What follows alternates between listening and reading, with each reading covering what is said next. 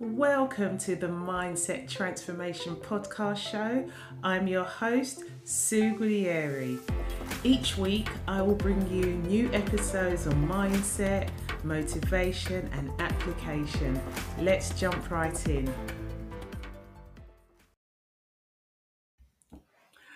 Yay! Thank you so much for joining me on my first episode. Oh my gosh, I'm super excited to have finally launched my podcast.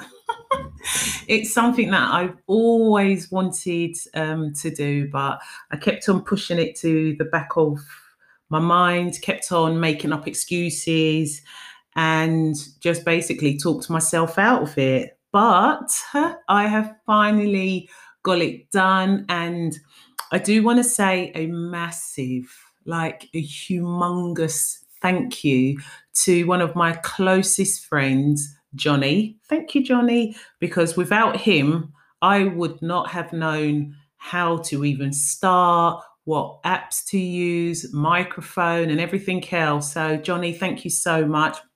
And I also want to say thank you to Nick, who held me accountable and made sure that I didn't just say something, I stuck at it and he made sure that I published and got everything up and running. So thank you so much, guys.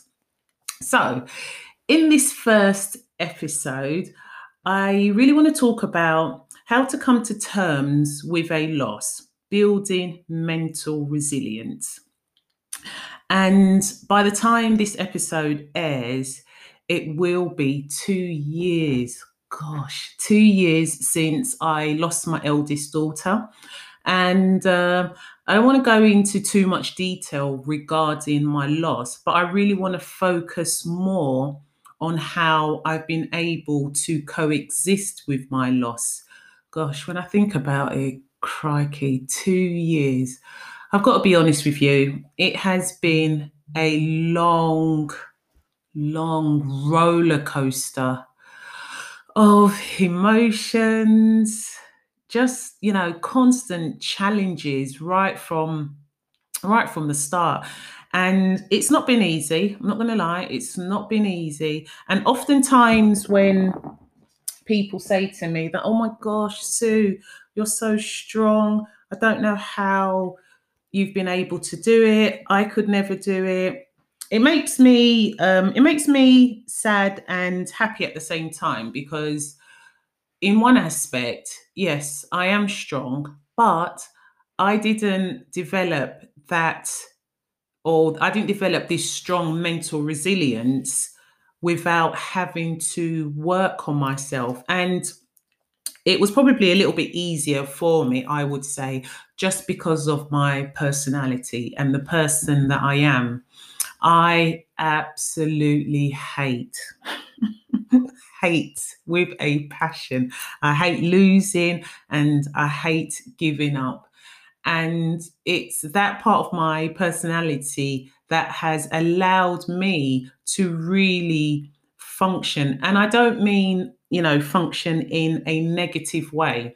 I mean, function so that I am able to be the best mum that I can be, the best wife, the best sister, auntie, friend, being able to serve the clients that I serve, run my business. I would not be able to be as effective as I want to be or as I am had I not have made the decision to really, you know, work on myself. And it takes a lot a you know a huge amount of strength to wake up every day. Like the mental resilience i've got to employ just to you know get up each day and be as optimistic and as positive as i can be given my current circumstance. And you know some days right i honestly would rather wrestle with the devil because you know I just don't feel like it, you know, and it, it is a lot of hard work. It takes it takes a lot to remain positive when you're going through um, a loss. And it's important for me to uh, say that my story, my loss of my daughter does not have to be your story. You don't have to wait until life throws you a curveball.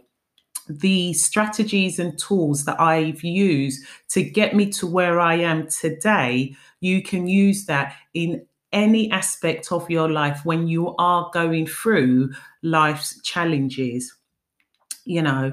And for me, really, the start of my healing process, you know, I'm not, it, it was ugly, right? It really, really was ugly. It's, it was just, it was awful.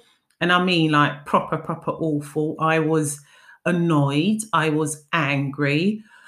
I was especially, I was, you know, I was especially broken, sad, and I did and I and I was getting annoyed with myself because I didn't want to feel annoyed, angry, and sad all at the same time. I mean, I didn't mind, you know, feeling sad, but I didn't want to feel everything else at the same time because it was just draining me. And I realized quickly that I was literally dying a slow death.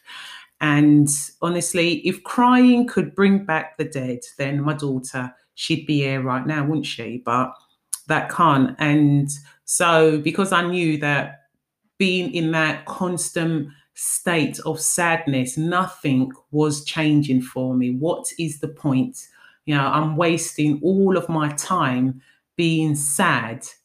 And I would rather use all of that strength and try and you know fix myself because when you're going through um, a life challenge challenges it's way easier for you to remain in a negative state of mind than it is for you to make that decision and say to yourself you know what I want, I don't want to feel like this anymore. I will do whatever it takes for me to try and shift my focus into trying and feeling a little bit better. And that's exactly what I did. And so, you know, I've uh, I've had to turn the page, as it were, into a new chapter of my life. And you know, you can do the same. As I said, you don't have to lose someone before you decide that you really want to start building up your um, mental resilience, but you do have to make that decision.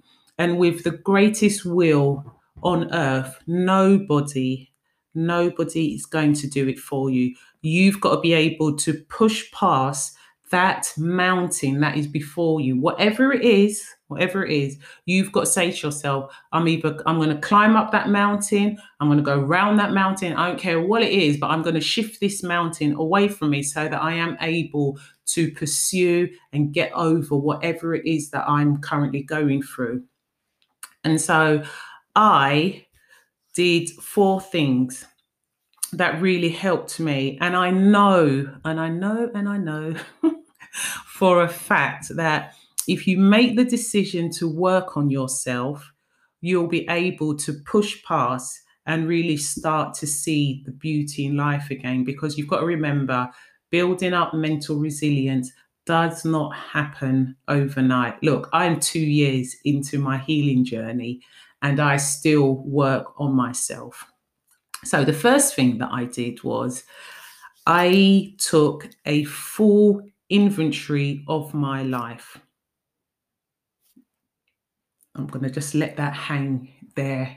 Take a full inventory of your life. Ask yourself this question Do you have a positive support bubble of friends? So, before support bubbles became a thing, okay, I sat down with myself and I asked myself, Have I got a good support bubble of friends? And I realized that I had to really declutter my life. And in doing so, it meant I had to delete and unfollow a lot of people. Now, this is going to be quite difficult for some people. And for me, it really was a case of if you are not someone that I can call upon in the time of my crisis now, right? If I don't feel comfortable talking to you and being really open and vulnerable and transparent about my feelings, why on earth have I got your number? You know, in the early days of when I lost my daughter, lots and lots and lots of lots and lots of quote and unquote friends, you know, tried to reach out. Some even um, came to the house. I didn't let them in. My family protected protected us, protected our our grieving process and our privacy fiercely. And I will forever, ever be grateful for that. I know, I know that I'm incredibly fortunate that I have the family that I come from because we are incredibly close. We're a close knit family, really, really close. But the friends, I had to look at everybody in my world and arrive at the decision that I really only want people in my world that I felt were positive, that were on the same sort of journey, that understood where I was coming from. And when I started to do this full inventory of my life, specifically around my friends, I realized that I had to delete and unfollow a whole bunch of people. And I found the process incredibly cathartic. It was just, it was good for my soul. It really, really was. So that's the first thing. Take a full inventory of your life. The second thing that I um, did, I had to come to a compromise with myself. You know, you've got to arrive at a compromise and you say to yourself that, look, okay, on certain days, or whatever whatever the case may be it's okay to feel sad and beaten up and you know feel a little bit rubbish. Uh, there ain't nothing wrong with that because you are always going to feel that level of pain. Whatever it whatever it is your loss is whatever situation you find yourself whether it's a breakdown of a marriage you've lost your job um, you're broke whatever the case may be you compromise with yourself and allow yourself to feel all of those emotions. You confront every emotions, the good, the bad, and the darn right ugly. Confront them, acknowledge them, write them down, write how you are feeling. You know, journaling, which was something I never ever did before. I've got to be honest with you. I never did journaling before. But when I started that process of writing down particularly in the early days, because my head was just a rush of emotions. I couldn't breathe. I, you know, it was just so hard for me to fully articulate how I was feeling. I found writing down my emotions and just literally brain dumping onto a bit of paper, it really, really helped me. So, you come to a compromise with yourself. You agree with yourself that if you need to be sad, disappointed, annoyed, angry, then you know what? That's okay.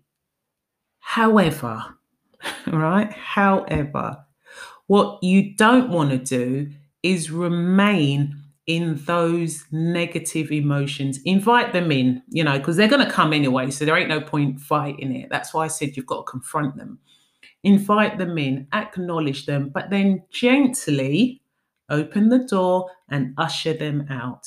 And that's what it means to come to a compromise with yourself. You are agreeing with yourself that, you know what, I'm going to feel sad and that's okay. But when I do feel sad, I acknowledge these feelings and then I let them go. Number three, take control of your mind and your emotions. Listen, what cannot be changed must be let go of. You have to flood your mind with positive thoughts. If you can't change an external situation, and oftentimes we can't, the only thing that we can do is change our mind and we learn to manage our emotions. That's the uh, that's the one thing. Your mind is your instrument and it can be an instrument of good or it can be an instrument of torture it is really up to you and the way that you're able your capacity, should I say, your capacity to be able to manage and control your thoughts when you are going through life storms is absolutely important. It is imperative. You have to fight to push through whatever it is that you're going through. You have to acknowledge the fact this is your life. You have to take personal responsibility for it. You know, if you've made a bad decision that has led you to the challenges that you're facing, fine, acknowledge it.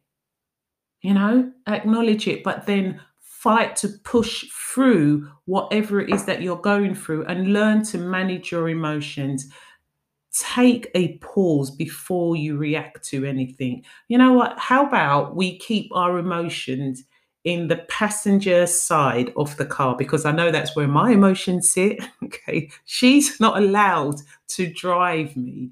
You know, and when I do allow her out from the passenger side and now we're in the driver's side, she's only there temporary. You know, that's the compromise that I spoke about in my point number two.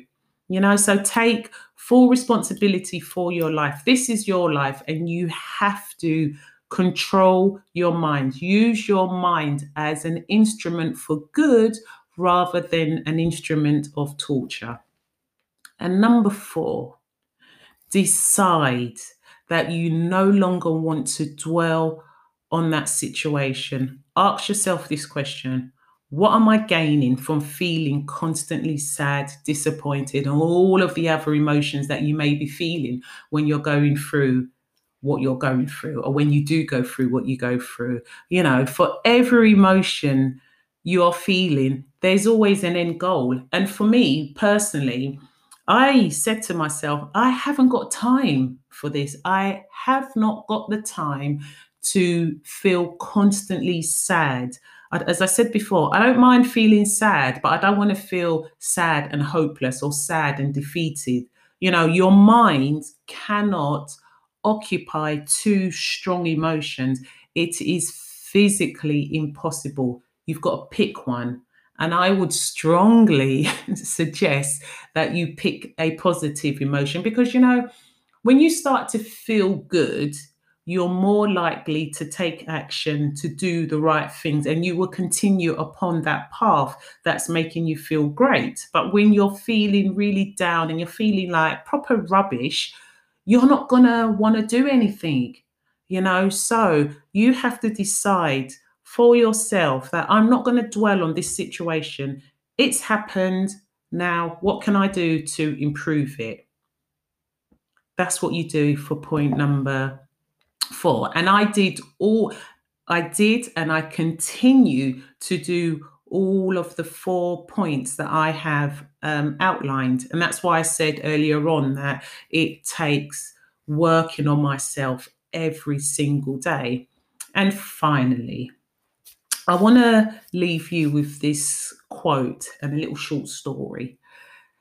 The writer and professor Robertson Davies said this Extraordinary people survive under the most terrible circumstances and then become extraordinary because of it. If you choose, right, to respond positively to difficulties, the outcome will be potentially if you choose to you know be positive the outcome will potentially be positive however if you choose to respond negatively to difficulties, then obviously the outcome is going to be negative. Notice that I'm using the word choose. These are choices. You are going to have to make the choices to either push past and fight to get yourself across that finish line of starting to fix yourself and feeling a little bit more positive about your situation as opposed to choosing not to. Yeah. And so um, I can't remember where um, I uh, read this story, but um, I read this story and I'm going to quickly paraphrase it. So I read this story about this young woman, right? And she was complaining to her father about her life and how tough things were for her. The adversities of life was just literally overwhelming her. I agree. We've all felt like this. And as her dad's listening to her, he's gone over to the kitchen and he filled up three pots of water and he brought he put them on the stove and he brought them to um, to the boil and in the first pot, he placed um, carrot slices. And in the second, he put eggs in. And in the last pot, he put ground coffee. He let them simmer for a little bit. And then he placed the carrots, the eggs, and the coffee into three separate containers. And he's gone to his daughter, What do you see? And she's turned around and said, Eggs, carrots, and coffee. Then her dad asked her, I want you to feel the carrot. So she's picked up the carrot. Um, she's picked up the carrot piece and it was all squishy in her hand. And then he uh, and then he said to her, "Now I want you to look at the egg." Then she's picked up uh, one of the eggs and she broke the shell of the egg, and she could see that the egg had hardened from um, from being boiled. And then finally, he's turned around and said to her, here, have a sip of this coffee. And she's taken a sip and then she starts to smile. And then she's gone, All right, dad, so what does this actually mean? What is the point of all of this? Her dad turned around and said, each ingredient was subject to the same thing, boiling water, but each reacted differently. The carrots went from being hard to being soft. The eggs that were once fragile became hardened, and the ground coffee bean changed a little whilst they're in the water, but changed for the better. The question I've got for you as I um, end this episode which are you? When you face adversity, how do you respond? Are you a carrot? Are you an egg? Or are you a coffee bean? As I said earlier on before, you know, life is filled with adversities and you're going to be squashed by it. And we can either allow ourselves to become hard or we can make the best out of the situation and try to improve it. So, that's all I've got for you on my first episode. I really hope you found this, uh, this episode helpful. If you did, please follow my podcast, share this episode with someone that you feel could, you know, that needs that little bit of encouragement. And I look forward to seeing you next week on another episode of the Mindset Transformation. Remember, be great because you are.